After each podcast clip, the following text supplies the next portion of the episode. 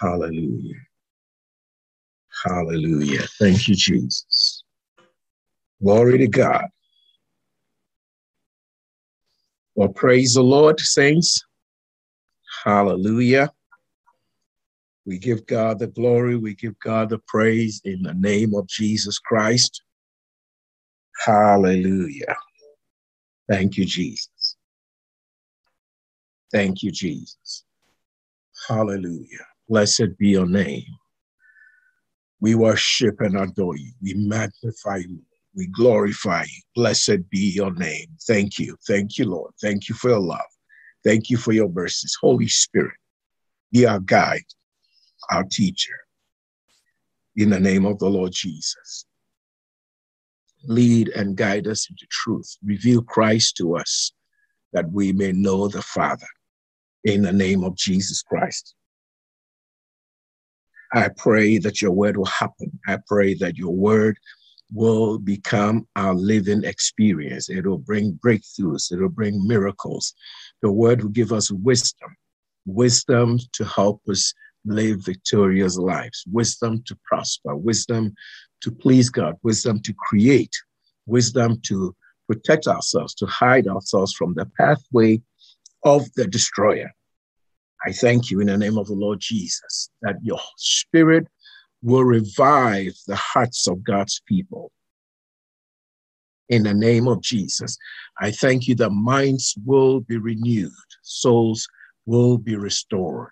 What has been lost will be recovered, will be found in the name that is above every name, Jesus of Nazareth. Thank you, Father, and we praise you in Jesus' name. Amen. Amen. Praise the Lord. Hallelujah. We are looking at uh, the subject of wisdom, wisdom lessons or wisdom strategies from the eagle of victory in life. So, to look at uh, what God has written in the scriptures concerning the eagle, the strategies that the eagle employs in warfare to stay alive, uh, to protect itself, to feed, to take care of its young, to train them, uh, and so on and so forth. Basically, how to be successful in this Christian walk. Looking at what God reveals to us uh, through the ego. All right. I know I said ego, but I'm going to take you to Proverbs 6 and verse 6. That's not the ego, it's the ant. But we're going there because God says, consider the ant. So that's just to uh, tell us that uh, we're using that scripture to tell us this. God can direct us to look at an animal, look at its his creation, look at that animal, look at its habitat, and learn from uh, you know the animal. So let's begin uh, with Proverbs 6 and verse 6. We'll go from 6 uh, to 9. Let's do Proverbs 6 verse 6 to 9. So in the King James Version of the Bible, and I think for this, most Bibles are actually similar. So it reads, Proverbs 6, verse 6, go to the end. So that's why we're looking at, we're going to the eagle. All right? But God does say, study the end. I mean, that's just amazing. Go to the end. Thou sluggard or a lazy person here, consider her ways and be wise. So we can glean wisdom, wisdom strategies, wisdom lessons from the end. We will con- focus on the ego, but scripture says you can go to go to the ant. consider her ways. So the ant has ways.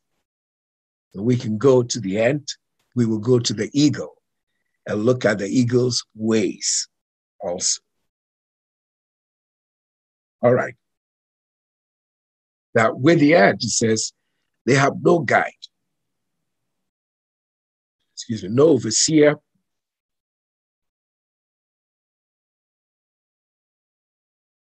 or ruler. Wow. This is like there's no help. All right. There's there's uh, no direction. There's nobody telling the ant step by step, do this, do that, do this. You know, it has to lead itself. It has to direct itself, make it own, make its own decisions. It's basically living by instinct. But actually, what you can learn here is this. Have you ever had a situation where, let's say, you're an employer or, or you work with a team of people, and there's somebody on the team who just cannot seem to do anything without you having to spell everything out for them. In fact, do your job and do their job as well. And it can be frustrating. You know, it's like you have to, you know, school them and just take their, them by the hand and guide and lead them each step of the way. And you're having to do that for six months, you get frustrated. You're like, man, get it already. So look at this. So God doesn't want us to be like that. The ant has nobody guided, no overseer, no boss, no manager. But it learns to provide for her meat in the summer and gathers her food in the harvest. Why? Because it knows winter is coming.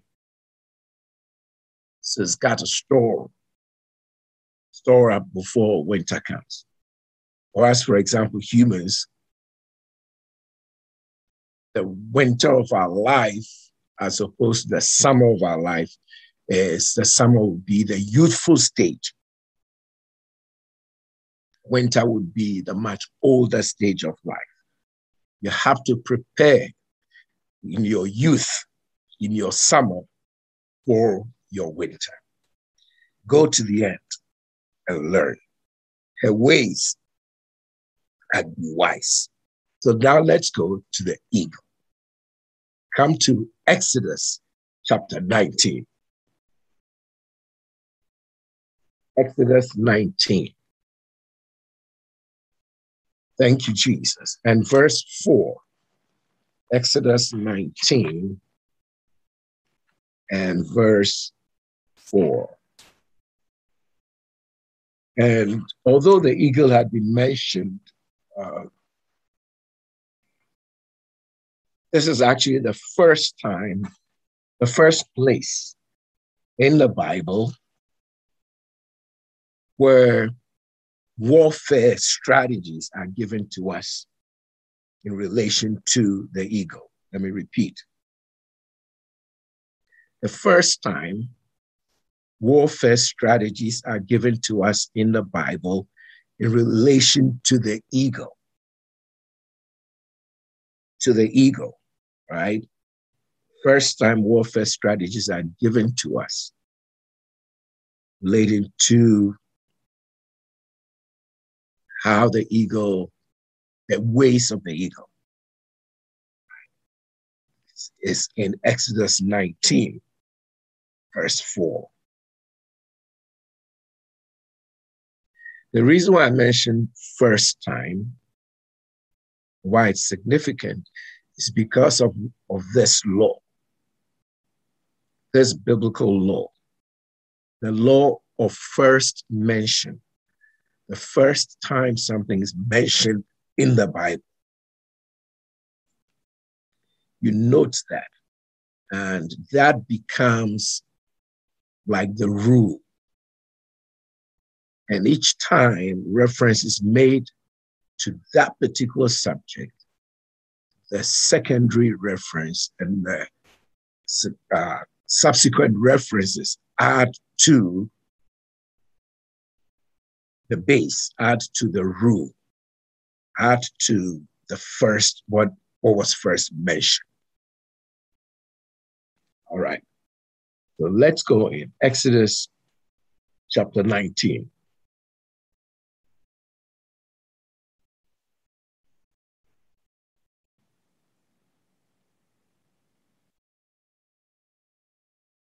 And here God is speaking. He says, You have seen what I did unto the Egyptians. Right away, that's warfare. You see conflict. God, in this case, God was going against the Egyptians who had oppressed the Israelites, who had put the Israelites in bondage, in slavery, poverty. Really stripped them of their dignity and respect. God had come to deliver his covenant people to deliver the Israelites from Pharaoh and the Egyptians who at that point had oppressed the Israelites. So now you can see warfare. God relates this to yourself. Remember, our opening scripture was Proverbs 6, verse 6. God said, Go to the end, learn her ways, and be wise. So we're looking at wisdom strategies, wisdom lessons in the ways of the eagle. God says, You have seen what I did unto the Egyptians and how I bore you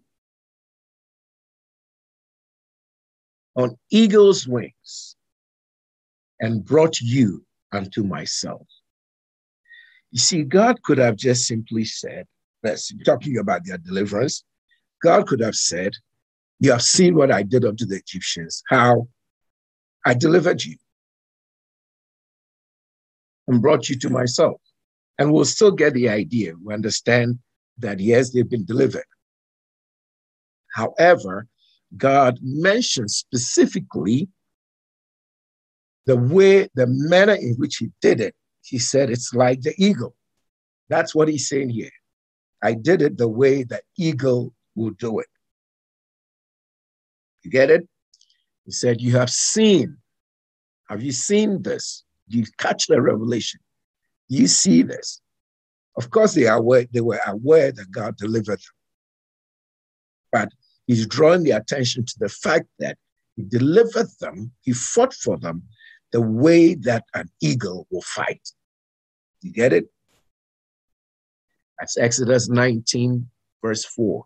You have seen what I did unto the Egyptians and how what I did, the way I did it, the manner in which I did it, how did I do it? I bore you on eagle's wings and brought you unto myself. So God delivered them. He didn't say, I delivered you like uh, how a chicken will do it, you know, how a monkey will do it. No, he said how an eagle will do it. He didn't even say how a dove would do it, right? Because we know dove is used in the scriptures, even in relation to the Holy Spirit. But he didn't say that. He said, I bore you on eagle's wings. So when it comes to warfare and deliverance, there are wisdom strategies that God employs in delivering his people that can be seen in the manner in which the eagle will fight and get the victory, fight and stay alive, will hunt and not die, but hunt and live. Amen. I give you a quick example so it makes it easier to follow this. Picture this picture an eagle swooping down, you know, hunting for food, right? Swooping down, for example, to snatch fish out of water. And they do that. Uh, eagles will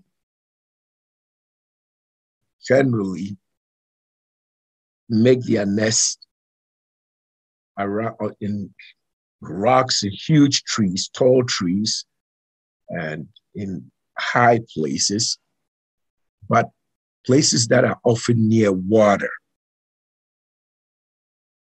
so that they can hunt for food, right? They can hunt for fish. Uh, what they'll do is they'll perch up on the tree or on a rock and with just eagle vision, perfect vision, just absolutely wonderful vision. Zoom down, zero in on the target, and swiftly swoop down and use their talons grab the fish out of the water, then fly off safely to wherever they're going to dine. Now, as, as they're doing this, if the eagle makes the mistake of having its wings dip into the water and unfortunately just go down into the water and it gets soggy and heavy, the eagle will not be able to take flight and so will drown. So when the eagle is swooping down to catch this fish, it makes sure that the environment that its prey is in, in this case is water, that environment does not attach itself to its wings. The wings, that will be what powers it to get out of the environment to safety. What that teaches us in warfare is this. As we are living our lives, some challenge comes. Say you're fasting and praying, or maybe you're not even fasting, you're just praying. That's fine. Confessing the word, declaring the word, talking to the Lord about it, decreeing things, spending time praying in the Spirit. These are all you know, spiritual weapons that we're using to hunt, if you would, to overcome the enemy. But as we're doing it, we have to make sure that we keep ourselves as the book of Jude, Jude is only one chapter, says, keep yourselves unspotted from the world. That is, don't let the world dirty your clothing. Keep it unspotted. Keep yourselves unspotted, no spot. That reminds me of Ephesians 5. In Ephesians 5, we are, let's go there. Let's go uh, to Ephesians 5. I'm coming back to Exodus. Let's go to Ephesians 5, 26 and 27. Ephesians 5. This is Bible study, so it's okay to turn here and then let scripture interpret scripture.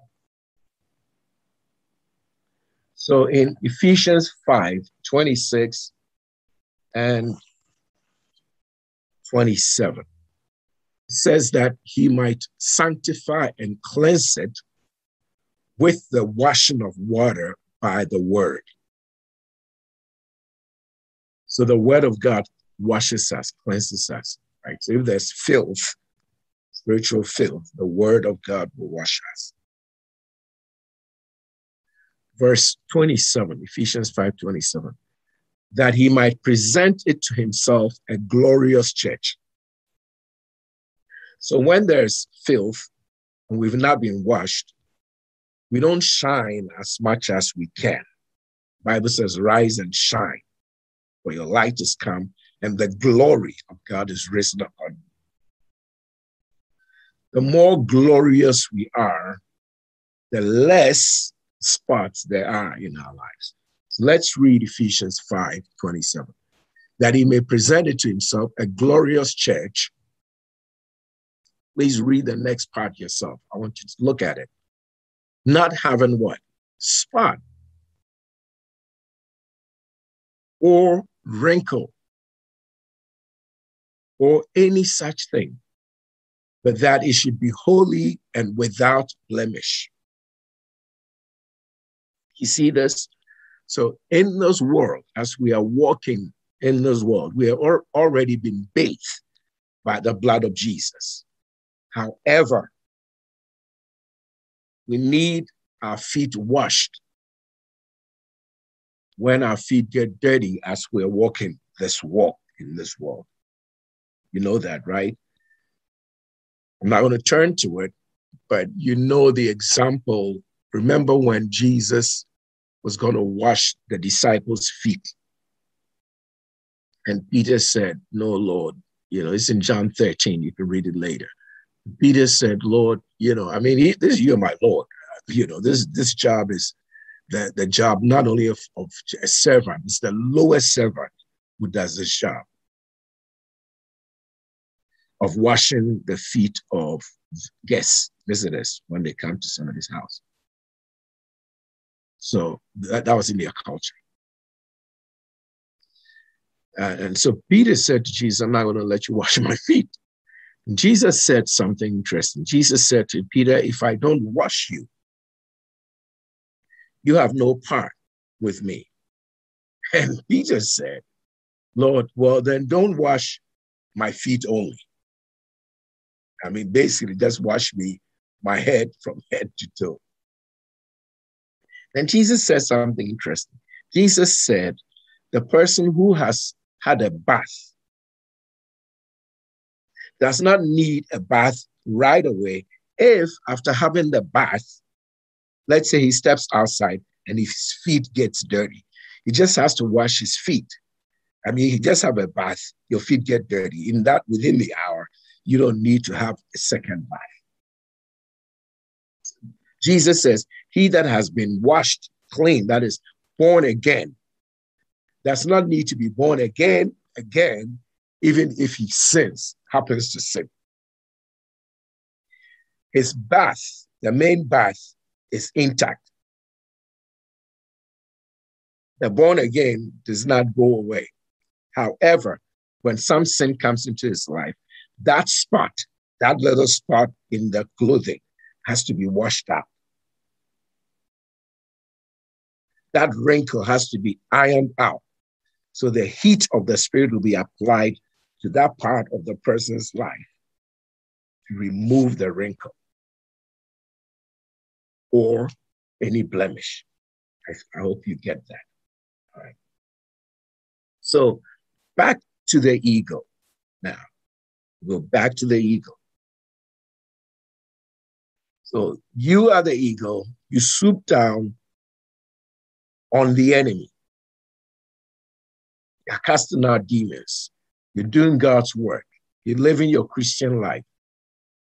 Then the enemy begins to bring the things of the world into your life. All right. Remember, the eagle goes into the water and just uses the feet, the talons, to grab the fish. It makes it makes sure that the wings that will help it take flight again does not, you know, get drenched, does not get into the environment. So you want to make sure that you are in the world, but you are not of the world. If you allow what will help you to mount up with wings, to take flight, if you allow that part of you, your spirit, your fervor for the Lord, your love for the Lord, your zeal for the Lord, your passion for the things of God, your prayer life. If you allow all that to get doused with water and you get heavy and overloaded by the cares of this world or, or whatever Satan is bringing from your environment to make your wings heavy, you cannot take flight. And that will kill the eagle. Got to bear that in mind.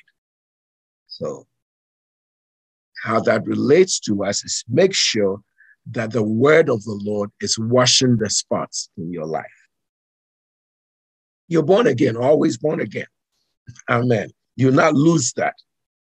But when you, the ego, you find that you're becoming heavy, and what will you need to help you take flight is now overloaded with weights. Whatever the weight may be, you need to drop it. This is why Paul said that he said, for instance, he said, All things are lawful for me, but not everything is expedient. That is even another level of spiritual growth. There, Paul was not even talking about sins, he's talking about things that are good. But he's saying, so when I look at all the things that are good that I, I can avail myself with, I find this. This, that, and the other may not help me at this time to accomplish my, my goal. It is not expedient for me. So I will let it go. There are some things that are sense, obvious. We put the sin aside. But there are other things that are not sins. But there may be weights that hinder you from winning the race. You know? I mean, nobody does this, but just for uh, purposes of explanation, if you're running a 100 meter race against Usain Bolt, just mention Usain Bolt because everybody knows it. He's obviously retired everybody knows it. So you run against the Usain Bolt or, or, or people of that caliber. They're already the best. And you're going to carry weights. You know the authorities and those, you know, who are in charge of the race, supervising and all that, they don't care if you want to carry weights to run 100 meter race. They don't care. They'll, it'll slow you down. It's not against the rules to run a 100 meter race carrying weights. It's not against the rules. But it'll slow you down. And you will not win the race. You will not win a gold medal. Where do we see this in scripture? We see this in Hebrews 12. We engage in a race, just as we engage in spiritual warfare. And there are some things that are weights in life. The Spirit of the Lord will prompt you, let you know what is a weight. Just like instinctively, the eagle knows as it's using the talons to grab the fish. It just knows. And it's just calculating, working all of that. Says, make sure your, your wings don't get in the water. It knows that. If if eagles know this, animals know this, how much more we who are born again, who have the Spirit of God, resided in us. We should know this. There's a time God lamented. He said, Even the stork knows its time, but my people have don't know my ways. They don't know me. Let's be like Moses, who knew God's ways. In fact, even better, let's be people of the New Testament who have the Spirit of God living in us who have a better covenant than that of Moses. Our covenant is a lot more glorious. Amen. Than the old covenant. So, if the, under the old covenant, Moses knew God's ways and knew what to do, just like the eagle instinctively knows, don't dip your wings in the water.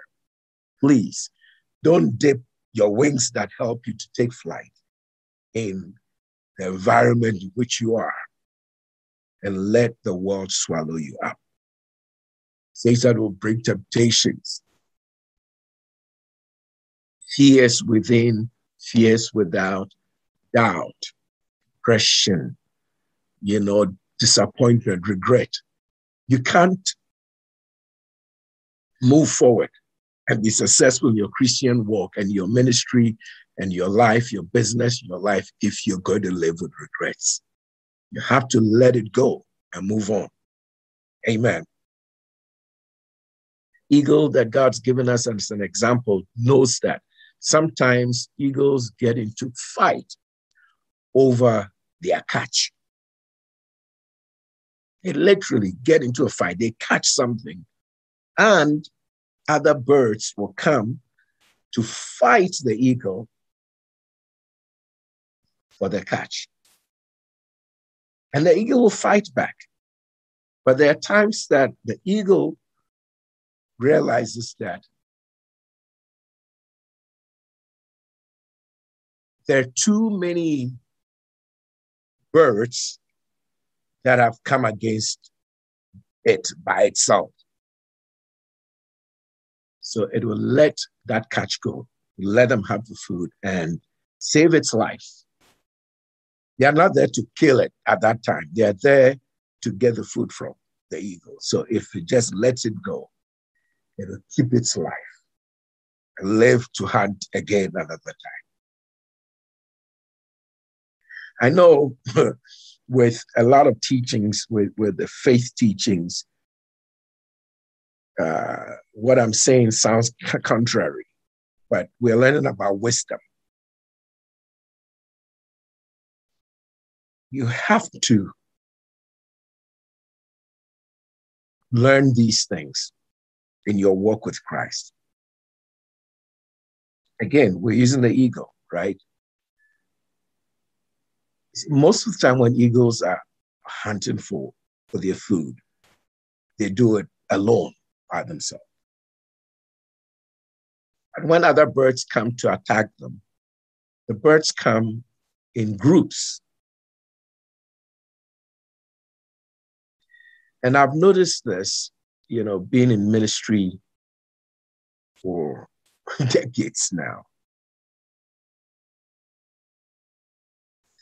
That people who walk alone without spiritual help from other spiritual partners tend to become vulnerable to satanic attacks and sometimes just end up either quitting the ministry, quit what God called them to do. They even backslide. Jesus sent his disciples out two in pairs. When the disciples were beating for preaching about the name of Jesus, in Acts chapter 4, verse 23, it says they went back to their own company. Need to have a praying company, a company that prays, a company that's in the word. Be in a word church.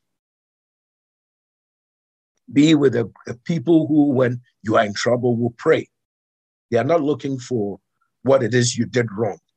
They are not looking to gossip. They want to pray and stop the marauding demonic forces that have come to steal, kill, and destroy. Let me tell you something about, again, the ego. About the ego letting go what it caught. Just, just let it go to save its life, let it go.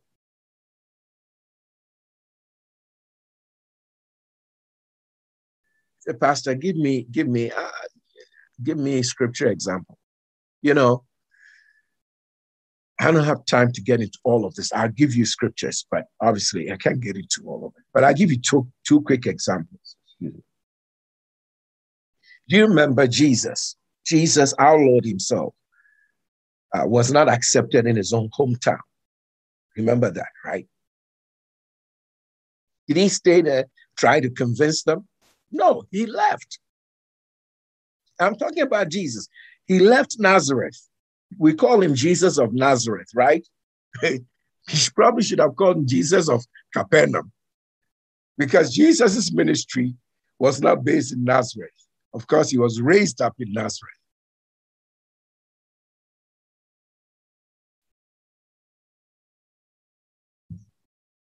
But as far as salvation, we are not interested in the first 30 years of Jesus' life.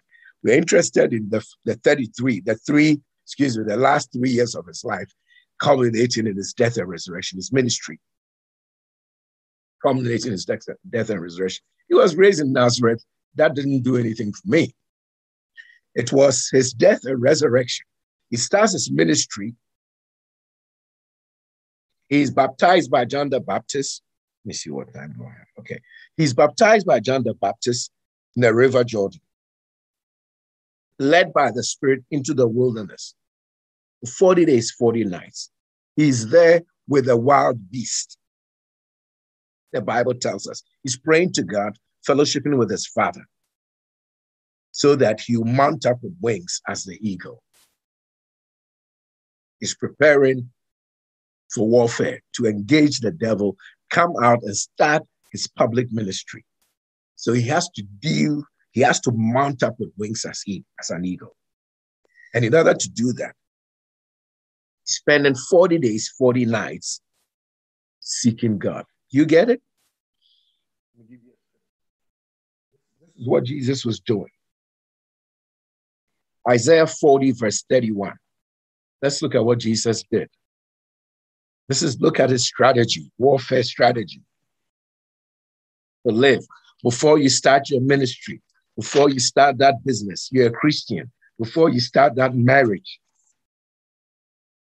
Or if you just get all giddy and excited, you never fast and pray about the relationship, about the marriage. It's not a good thing. We're talking about victory. You know, that means there's warfare. You have to defeat Pharaoh especially if you come from a background where there's been a lot of challenge in marriage. That's for, for people who desire to get married or to have children. There's been a lot of warfare. You're not the kind who can just be all just party, party, giddy, giddy. No, you have to do some fasting and prayer and deal with the evil spirits that have been attacking you and people people in your family, right? In that area of warfare. You have to defeat them. Praise the Lord. And as I'm on that subject, let me add one more thing. So I talked about marriage, doing warfare to enter marriage if you desire marriage. Then for children, doing warfare to have children. That is for those who know historically that their family has had warfare. Sarah had warfare in having children. Then she had Isaac. Hmm. Isaac gets married to Rebecca, and Rebecca has warfare. She can't get conceived. Yeah. And eventually she gets a breakthrough. Then Jacob gets married and Rachel can't conceive. Man, you have to break through. All right. Watch this. Isaiah 40, By the way, they all got a victory, of course. You know, Isaac, Abraham, Isaac, Jacob, they all got the victory. All right. Isaiah 4, verse 31. Please pay attention. It says, But they that wait upon the Lord shall renew their strength. They shall mount up with wings as eagles, back again to the eagle. They shall run and not be weary. They shall walk and not faint. So Jesus is going to start his public ministry. He does not want to start and lose gas. See? Doesn't want to start and lose his zeal, lose his motivation, get burned out, get depressed, and quit the ministry. It happens. It happens. It happens to all of us, almost all of us. Wonder whether it's even worth it. Should I continue? You come to those times. As I said, Jesus was rejected in his hometown and he left. Paul happened to Paul also. The Jews rejected him. And he said, From now we go to the Gentiles. This is all biblical. You, you can't stay in that place and die. You have to live. The eagle sometimes will leave its food for the crows so that it will live. Amen. All right. I hope I've helped you. All right. Jesus Christ starts his ministry once he's baptized by John the Baptist. He goes into the wilderness. He's led by the Spirit of God into the wilderness. Fasting and praying to who? To God. So he's waiting on the Lord to do what? To mount up with wings as the eagle. You see that? To get built up spiritually. So once he starts running, he keep on till he wins the race. So you have to prepare spiritually, prepare in Bible college training, Bible study, prayer, seasons apart by yourself before you start that ministry. Ministry is not you print, you know, you go online, you print whatever, and you publish, I'm starting this. That is not how you start a ministry. It's a spiritual thing. You have to start spiritually. So Jesus does all this. And he's there, the Bible says, with a wild beast. So he seeks God, defeats the enemy in the spirit realm over the 40 day period, deals with the enemy, and announces to him there's going to be a change. There's a new sheriff now in town. And even exercises superiority over the wild beast. The Bible says he was there with the wild beast. They didn't, they didn't eat him up, they didn't devour him. Wow. Amazing, huh? So he, is, he shows his superiority even over the beast. Obviously, when he died, he showed his superiority over death because he was raised from the dead. He showed his superiority over principalities and powers, over the devil. Each part of creation, Jesus exercised dominion over each part. Anyway, after 40 days, 40 nights, according to Luke chapter 4, Jesus comes to Nazareth and he takes the book, the scroll of Isaiah. He starts to read. And the people immediately sense the anointing of God upon him. Jesus says, Yes, your look tells me you know the time has come. Jesus says, Yes, I am the Messiah. The Spirit of the Lord is upon me. And I've brought you good tidings. And he says all these gracious things, which they themselves confessed to, attested to, witnessed to, and said, gracious words proceed out of his mouth. Ladies and gentlemen, right after saying that he's anointed, gracious words are out of his mouth, the people flipped. The next moment, they flipped and said, But wait a minute. He's Jacob's, he's, he's uh, Joseph's son. He's a carpenter's son. One moment they are in the spirit, loving the things of God. And, and the next moment they flip. Satan just whispers something to them and they turn against Christ in their heart and in their mind. You know, that's like you being in a service. You are blessed. You're so high in the spirit. And then you allow one thing that happens in the service to take you out of the spirit, make you so angry that you just get up and walk out. And you don't even realize there's warfare from the devil. Get you out. You know, it happens. Haven't you ever wondered about this? How that you yourself have may have experienced this in life, been so good to somebody, been a blessing to them. I mean, you just been, they, they've told you, everybody knows this. And then you just miss it just once. And just because of that one time, they forget all the good you did to them. You know, often that's how we are in church, Christians. We do that to the Lord. We do that to our ministers. We do that to our brothers and sisters in Christ. We do that even in our families.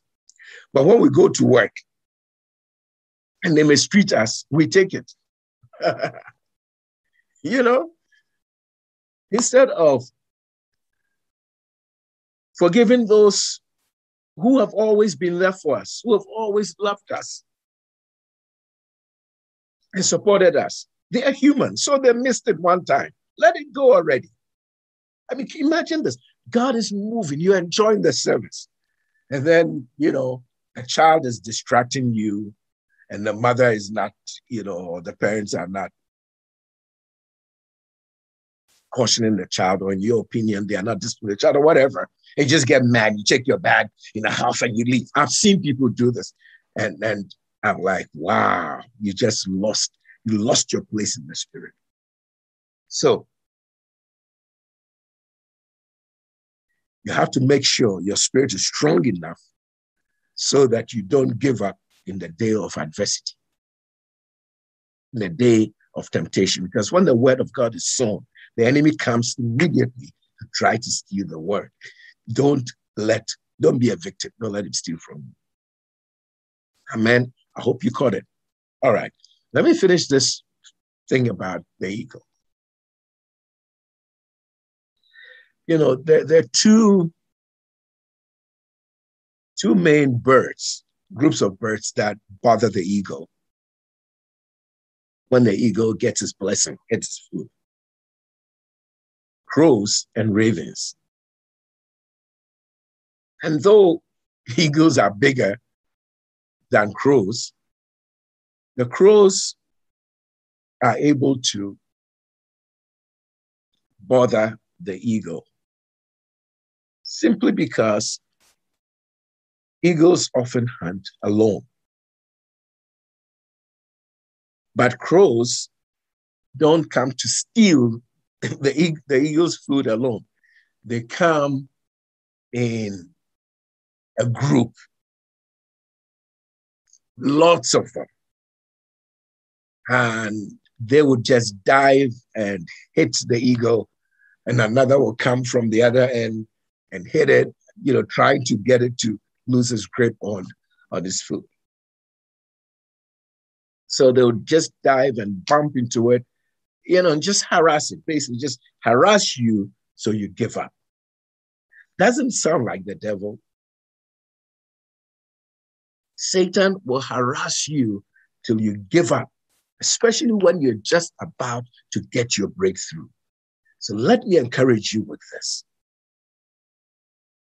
Whatever God has given to you is yours, and nobody will take it away from you. You will fulfill your purpose, you fulfill your destiny. There are bumps in the road, there are curves in the road. It's, it's not a straight line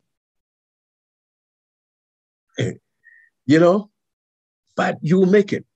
Sometimes as you're on your journey, you're driving, you have to stop to refill your, your, your, your fuel, refill the car. In life, sometimes somebody's car gets a flat tire. You don't stop driving. You change the tire, you continue driving. The fact that you had a flat tire doesn't mean you throw the car away. No. Don't give up. Continue. Adapt readjust, change course, but continue. Jesus was rejected in Nazareth. He moved his ministry headquarters to Capernaum, to Galilee, where a lot of Gentiles lived. So he could touch both Jews and Gentiles, fulfilling the scriptures. Galilee of the Gentiles, the people who sat in darkness, to them great light has sprung up. Amen.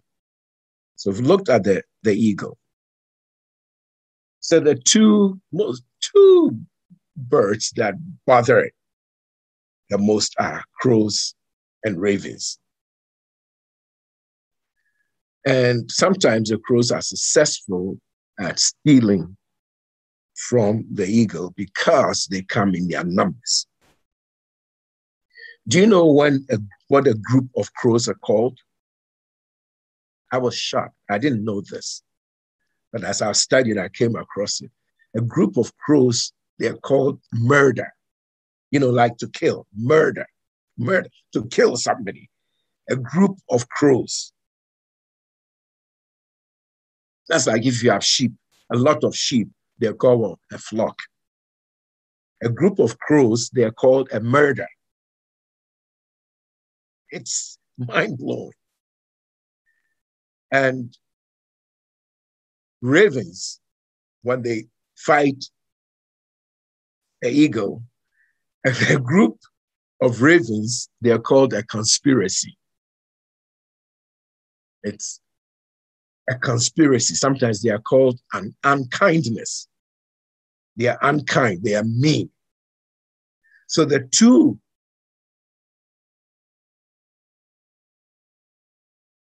groups of birds that bother the eagle the most crows and ravens. and they come in groups. Crows are called murder, and ravens, the group is called a conspiracy. This shows basically what Satan does. According to John 10 10, Jesus says the thief comes to steal, kill, and destroy. Satan wants to murder or kill your vision, kill your dream, kill your ministry, kill your marriage, kill your social life, kill your, your business, kill your joy. And even attacks human life. But I prophesy into your life tonight in the name of the Lord Jesus that you will live and not die. I speak to you, live. You remember Ezekiel 16. The Lord says, When I pass by you and you are polluted in your blood, I said to you, Live, live, and you lived. The Lord says, Say to the righteous, It shall be well with them. That is Isaiah chapter 3, verse 10. And so I say to you, It shall be well with you. Ladies and gentlemen, Jesus comes that you may have life and life more abundantly. Amen. Maybe you hit a bump in the road but you will not be murdered. I rebuke the crows that have come against you to murder you. I rebuke those spirits. I rebuke those devouring spirits in the name of Jesus. Now, the strategy the eagle adopts at this point when it's engaged in warfare with these crows, it does not at that point when they have come as a murder, a group to murder it. Or murder whatever it has, kill whatever it has, or kill its own life, take its own life. The eagle does not fight back. What the eagle does is it turns to who the eagle is, what the eagle is. Be yourself. Be you and do you. You are a born again believer. You are a child of God. He that is joined to the Spirit of the Lord is one spirit. First Corinthians 6 17 says, He that is joined to the Lord is one spirit. Hook in to the Holy Spirit. Lord, what do I do at this time? What do I do? What weapon should I use? The blood, the name, pray in the Spirit, worshiping you, praising God, lift up a shout. What do I do? Like God, one case, God says, walk around Jericho for six days. But on the seventh day, when you walk, then you shout together. He gave that strategy. Another time he said, when you go against the, the army, let the musicians be in the, fourth, the front. Let them praise God. And when they praise God, let them say these words Praise the Lord for his good and his mercy endures forever. He, his mercy endures forever. He even gave them the exact words to say. So sometimes you have to do this. Pray and say, Spirit of God, what do I do? That's what the eagle does. It does not fight the crows back. It begins to rise and check the wind currents and, and begins to glide.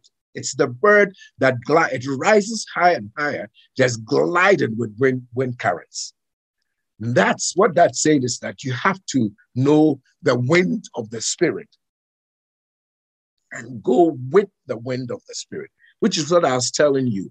Begin to pray, Lord, what do I do? Which way do I turn? All right, for those of you who are serious, I give you scriptures to refer to. In Acts 16, Paul is on a journey, ministry journey. He does not know what to do. Tries to go this way, the Spirit says no. Tries to go that way, the Spirit says no. And he waits and he says, okay, all right, what do we do? Which way do we go? And as he's waiting, in a waiting pattern, and that's what you do. You pray in the spirit. Learn those waiting patterns where you're just praying in the spirit, just praying in the spirit, waiting. I'm not saying you're taking authority. I'm not saying you're commanding. That's a different thing. You don't know what to do, so you just pray in the spirit. Just worship and praise, pray in the spirit and listening.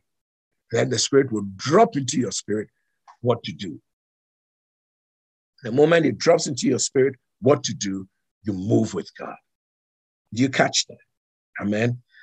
Let me just give you the reference for those of you who would like to study it. Acts 16. I'm just going to quickly read it and move on. You can study it a little more later on, on your own.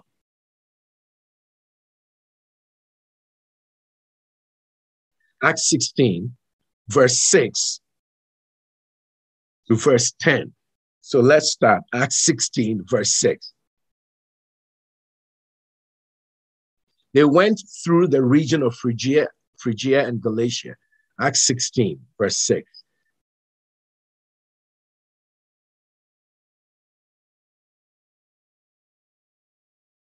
All right, yeah, for those of us on Zoom, it's up on the screen. And when they had gone throughout Phrygia and the region of Galatia, and were forbidden of the Holy Ghost to preach the word in Asia. So look at the two places Phrygia, region of Galatia. Holy Spirit says, No, no, no, no, no. I don't want you to preach the word here in Asia. Verse 7 After they were come to Mysia, they attempted to go to Bithynia, but the Spirit did not allow them. Let's go to verse 8. We'll go up to verse 10. Verse 8. And they passing by Mysia came down to Troas verse 9. And a vision, Acts 16, verse 9, and a vision appeared to Paul in the night. There stood a man of Macedonia and prayed him, saying, Come over into Macedonia and help us. But look at verse 10. And after he had seen the vision, immediately we endeavored to go into Macedonia.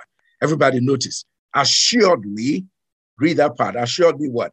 Gathering that the Lord had called us to preach the gospel unto them. Now we are sure we, we bring this together and we know now this is where the Lord wants us to go. Look at all, all the steps, the processes they went through. Want to go here? It starts Bithynia, it starts with uh, Phrygia, regions of Galatia. God says, not in Asia, Mysia, Bithynia, all that. And then they travel somewhere. They are just in a in a waiting, holding pattern, waiting. Then a vision comes and they have direction. May God's word be a lamp unto your feet, a light unto your path. The light is for your direction. Amen. The lamp is for guidance each step of the way. Amen. As the eagle instinctively knows you will also know by the Spirit. You just know within your spirit. When you don't know, the Lord says, if you lack wisdom, ask me. So you pray and you ask the Lord. Remember the waiting pattern of, of praying in the Spirit. That's not when you are praying attacking. No, that is when it's just gentle. You just pray, Lord, I worship you. I bless you. I magnify you. Lamori anderi brahans. Lady Alabahante Librico Tayabahans. Oh, blessed be your name, Malori and Dedi Bakuri, and you're just worshiping. It can be 10 minutes, 20 minutes, 30 minutes, one hour, whatever. And something will come. Direction will come. I pray you caught that. We're learning wisdom lessons. Amen. So the eagle takes flight and flies to a level where the crows cannot come. And that's what you got to learn to do. All right? Make the battle a spiritual battle, keep it a spiritual battle. Rise to a place where demons cannot come.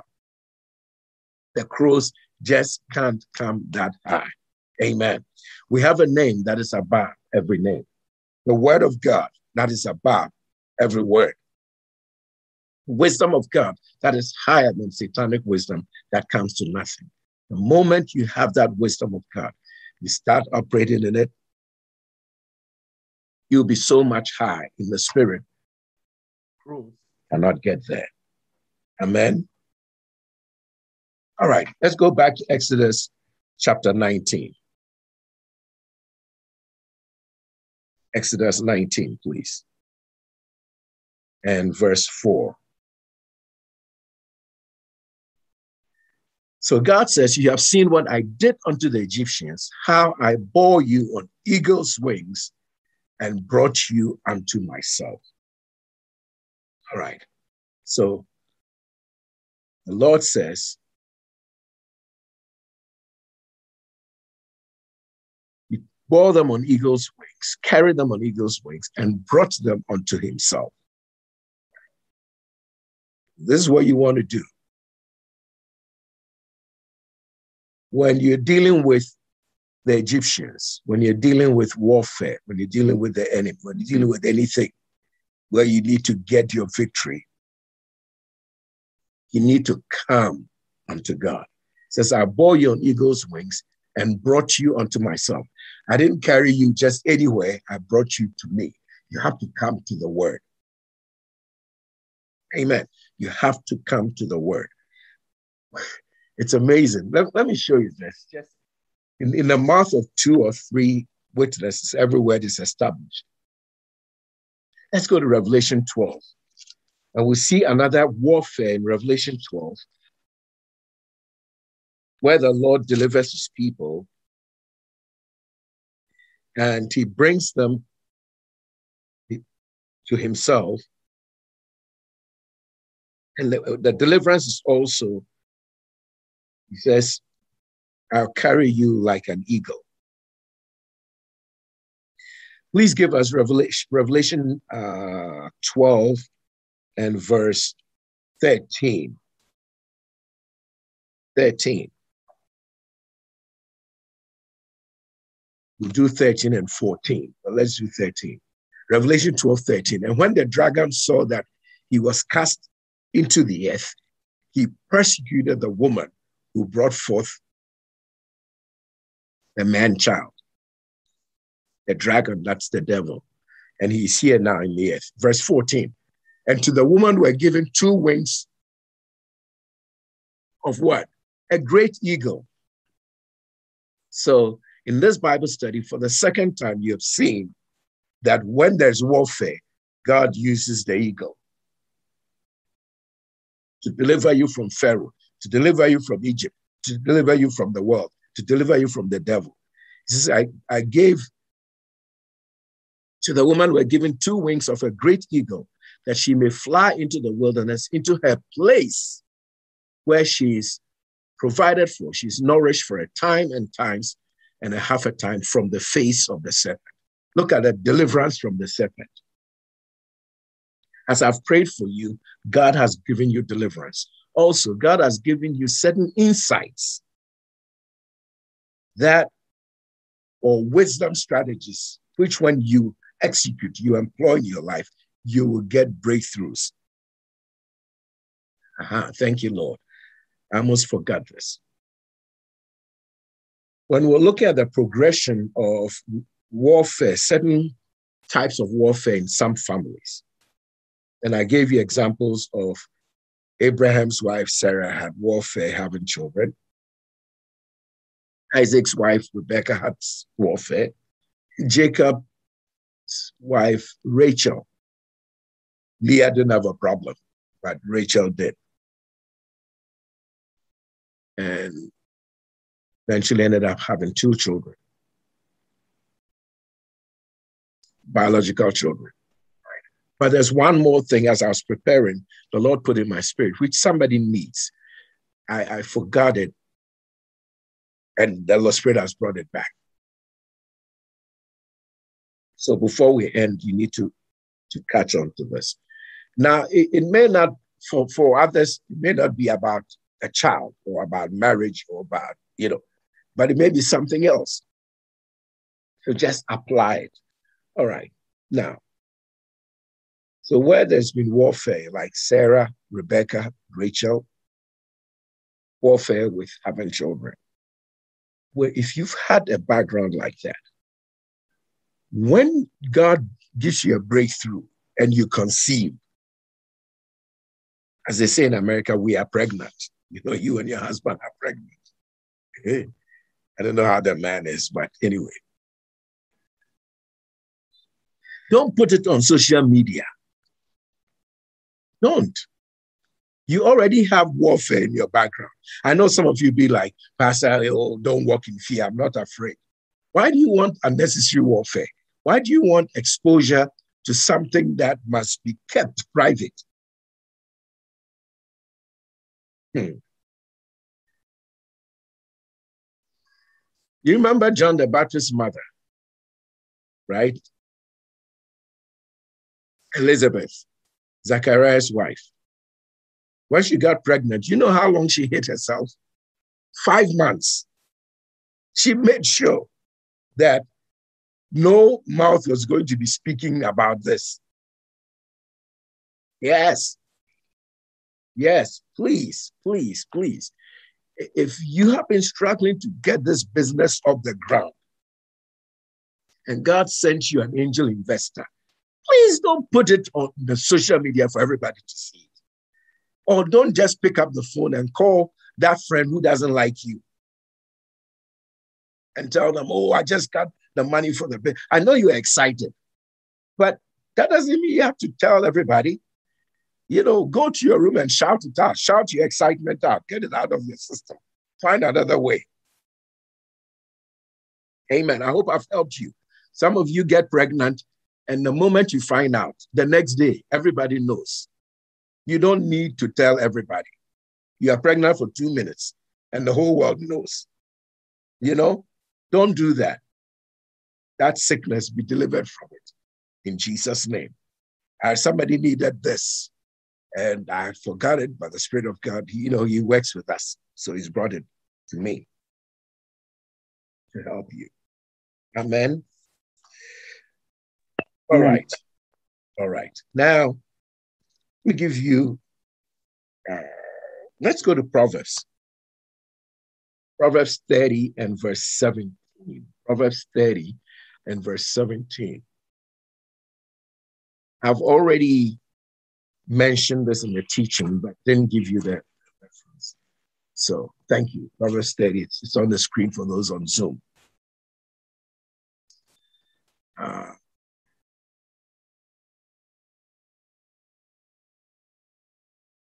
okay, wait a minute.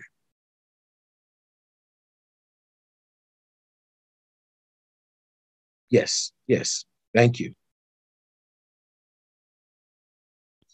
Uh,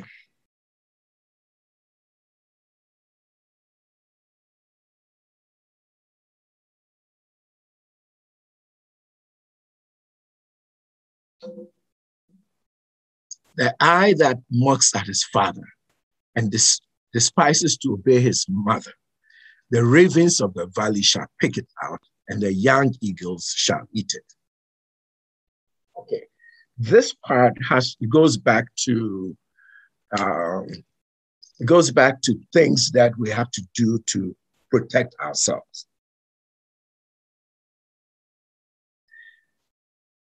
where there have there's been warfare that you are aware of in families. You have to make sure that the enemy does not get you to turn against the source of a blessing. You know, I, have given examples like tonight, you know. Uh, I, for example, I talked about how I, I use you as an example. I said, remember when, say, you have been a blessing to somebody, You've done good to them. And you just missed it one time and they forgot about all that. This sometimes happens in families, happens in churches. I gave an example of you're in the spirit, you're in church, you're in the spirit, you're enjoying, God's blessing you, and you get distracted by a child that the parents are not correcting or that, and you just take your bag and you walk out. I mean, really, you are that impatient. You let a little child, the enemy use that to rob you. All right. So over here, what he's saying is this we have to learn to honor, give honor to whom honor is due. You know, in this context, obviously, it's honor your father and mother. As God says, so your days may be long on this earth. So you may prosper, it may go well with you. You know, some people just turn against the source of their blessing. You know, you can't bite the hand that is feeding you. You can't kick against the pricks and not expect to be hurt. So, your, your father's blessing is good. Even if you are Bill Gates, your father is alive. It's good to get his blessing. I, I just hope I'm helping somebody. These are things you have to learn, little ways that you have to learn. Otherwise,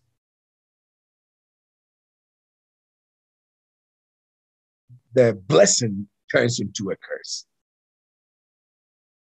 You get you get attacked needlessly, and and you don't need it. All right. One more, just bear with me. Uh, let me see. Oh, time is up, but just two more two more scriptures. We're in Proverbs. Uh, let's see. Give us. Uh, give you Psalms and Proverbs, and then we'll pray. Go to verse uh, 18. Let's keep going. Proverbs 30, verse 18. Please, next verse. So after that, we'll do 19. It says, There are three, there are three things that are wonderful for me. Four, which I know not. 19.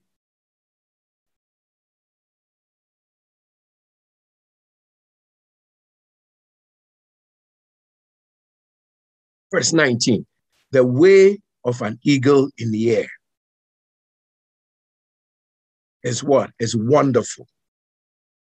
From verse 18, he's talking about things that are wonderful, just marvelous, beautiful, spectacular, just, just, just beautiful, you know, exquisite. And one of it, it says, the way of an eagle in the air. A flying eagle is just beautiful. you might not like the next one, but the way of a serpent upon a rock,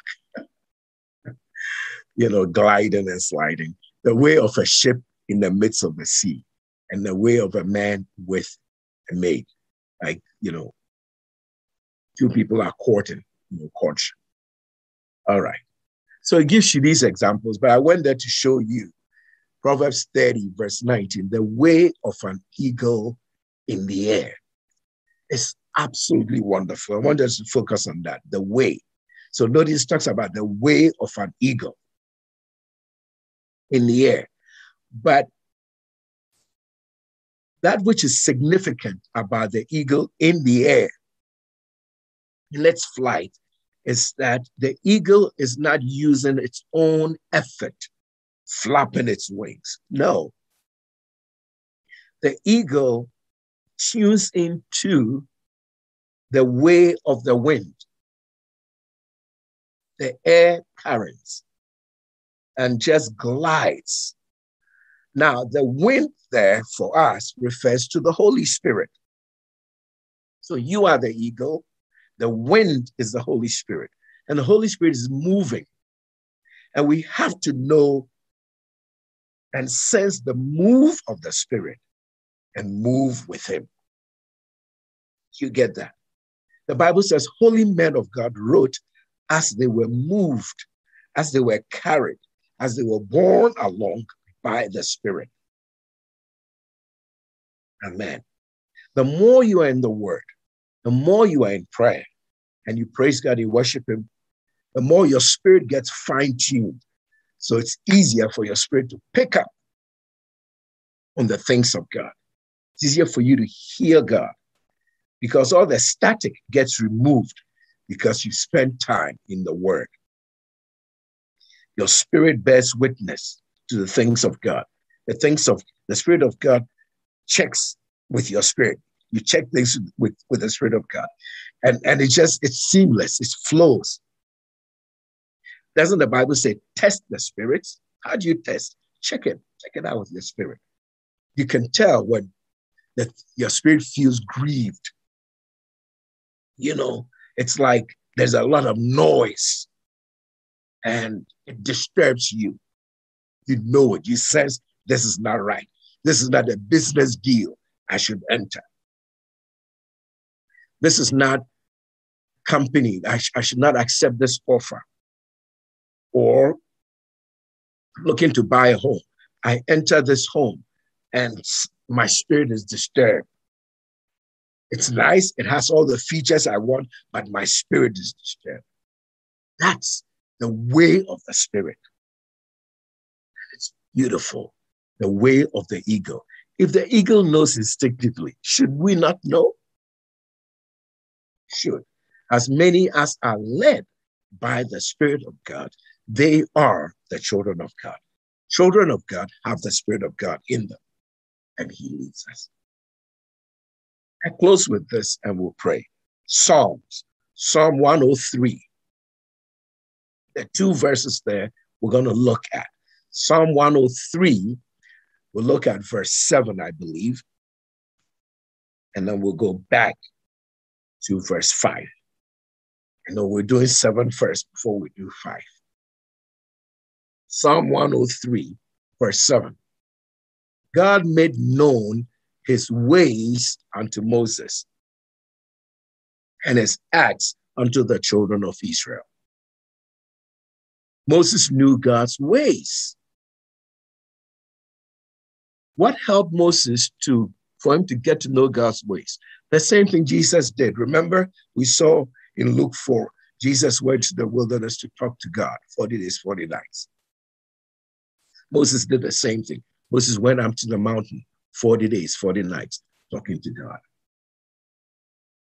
So he knew God's ways. You make yourself a friend of God. You know, when you have a best friend, you know their ways. You know, sometimes they look at you, you know what they think, you know what they're about to say and you can start smiling to yourself because you, something's happening and you know what your friend is thinking just by looking at them. Imagine that. Walk with God in His Word, in prayer, in singing, praising, thanking God so much that your spirit is so fine tuned that you know His ways. Just like what we read about the eagle.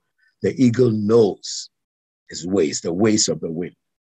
You can rise with the wind of the spirit and go high in the spirit to the place where crows can no longer get. They can't come that high. Because when they get to that altitude that the eagle can go to and still breathe and be all right, they can get there. They'll die, so they'll drop off. May the enemy drop off and may your victory manifest in Jesus' name. Amen. Amen. Then we pray, finally, verse 5, Psalm 103, verse 5. I wanted to read that so I can pray for you. Psalm 103, verse 5, it says, God satisfies our mouth with good things so that our youth is renewed like the eagle. This is an area where we have a lot of warfare now as a people, in fact, as a world. The coronavirus is warring against us. People are tired, people are fed up, some are afraid, some have been sick, and so on and so forth. I want us to pray that will be renewed. May your youth be renewed. Sometimes you go through things and you feel old. You just you're just tired and old. You're sluggish and slow. We don't need that. We need the vibrancy of youth. Your mind just has to be alive. You know, be excited. You have to be excited about life. I'm telling you, the coronavirus and things like what you go through, a lot of problems. Sometimes you just, they weigh you down. You're slow, you're sluggish, you're just old. You're a young person, but you're just old, emotionally old, mentally old. You're no longer excited, vibrant, you know. An eagle doesn't do that. An eagle waits and mounts up. Why? Because in the waiting place, when the eagle finds that part of the feather, feather is old, it will pluck it off. It will pluck it off. Another time, I'll teach you about balance. But let me mention quickly that when the eagle plucks off a feather from, say, the left side, it somehow instinctively knows to pluck off a corresponding feather on the right wing so that it will be balanced in flight. Yes, it, God created it to be balanced. So it does not, when it goes to molting, transformation, renewal, change, it does not pluck off an old feather from the left side and leave the right side with more feathers than the left side. No, it doesn't do that. It just knows instinctively that it has there has to be balance.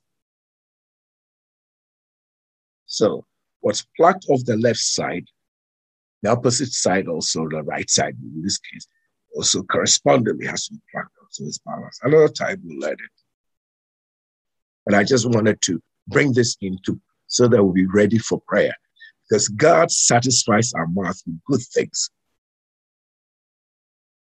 To do what? To renew our youth. Like the eagles. He could have said just to renew your youth, but he said it's like the eagles. So he wants to take your mind back to how the eagle renews itself. What the eagle does to transform, renew itself in its waiting period, is that it goes through molting. It plucks off the old feathers, not all the feathers, because it has to be able to fly, to, to hunt, to eat.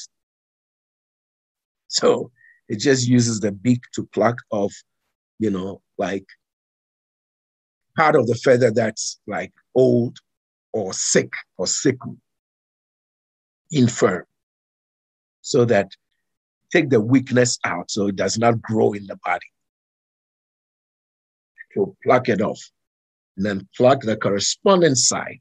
So that's all, that's for balance. Now we want to pray in the name of Jesus that the Lord will renew our youth. But I pray for you that you'll fill you with good things. He says, Open your mouth wide and I'll fill you.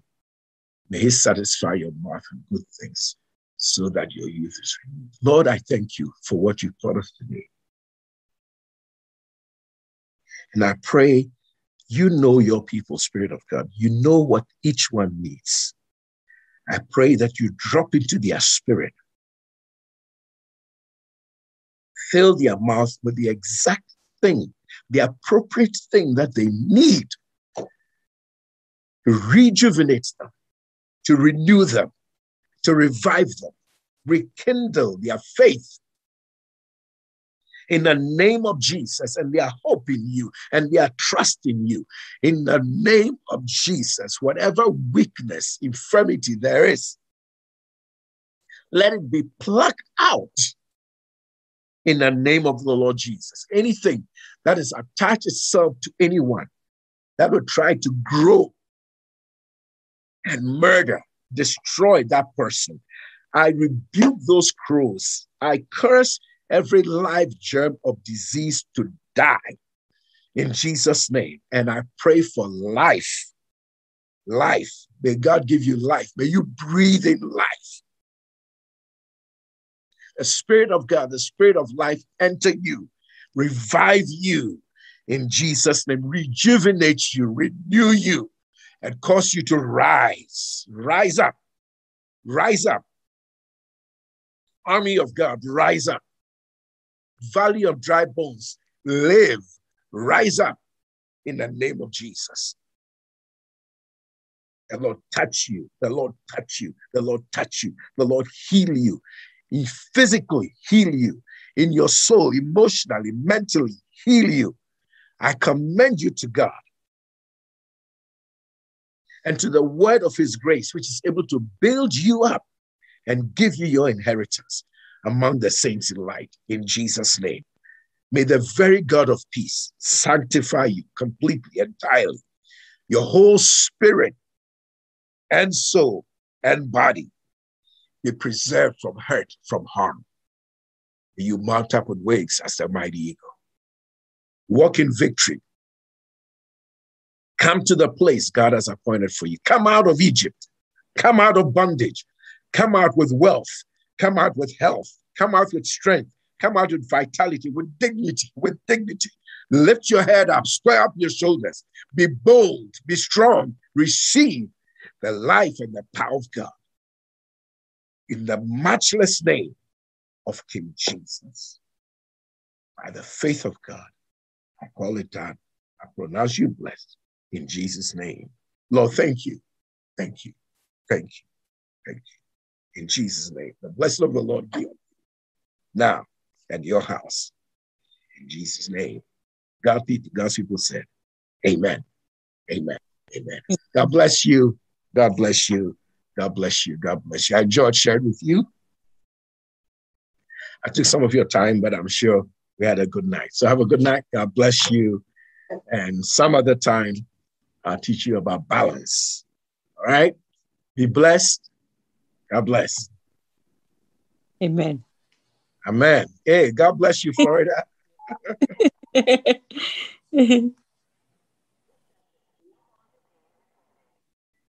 All right. Thank you, Brother Keith.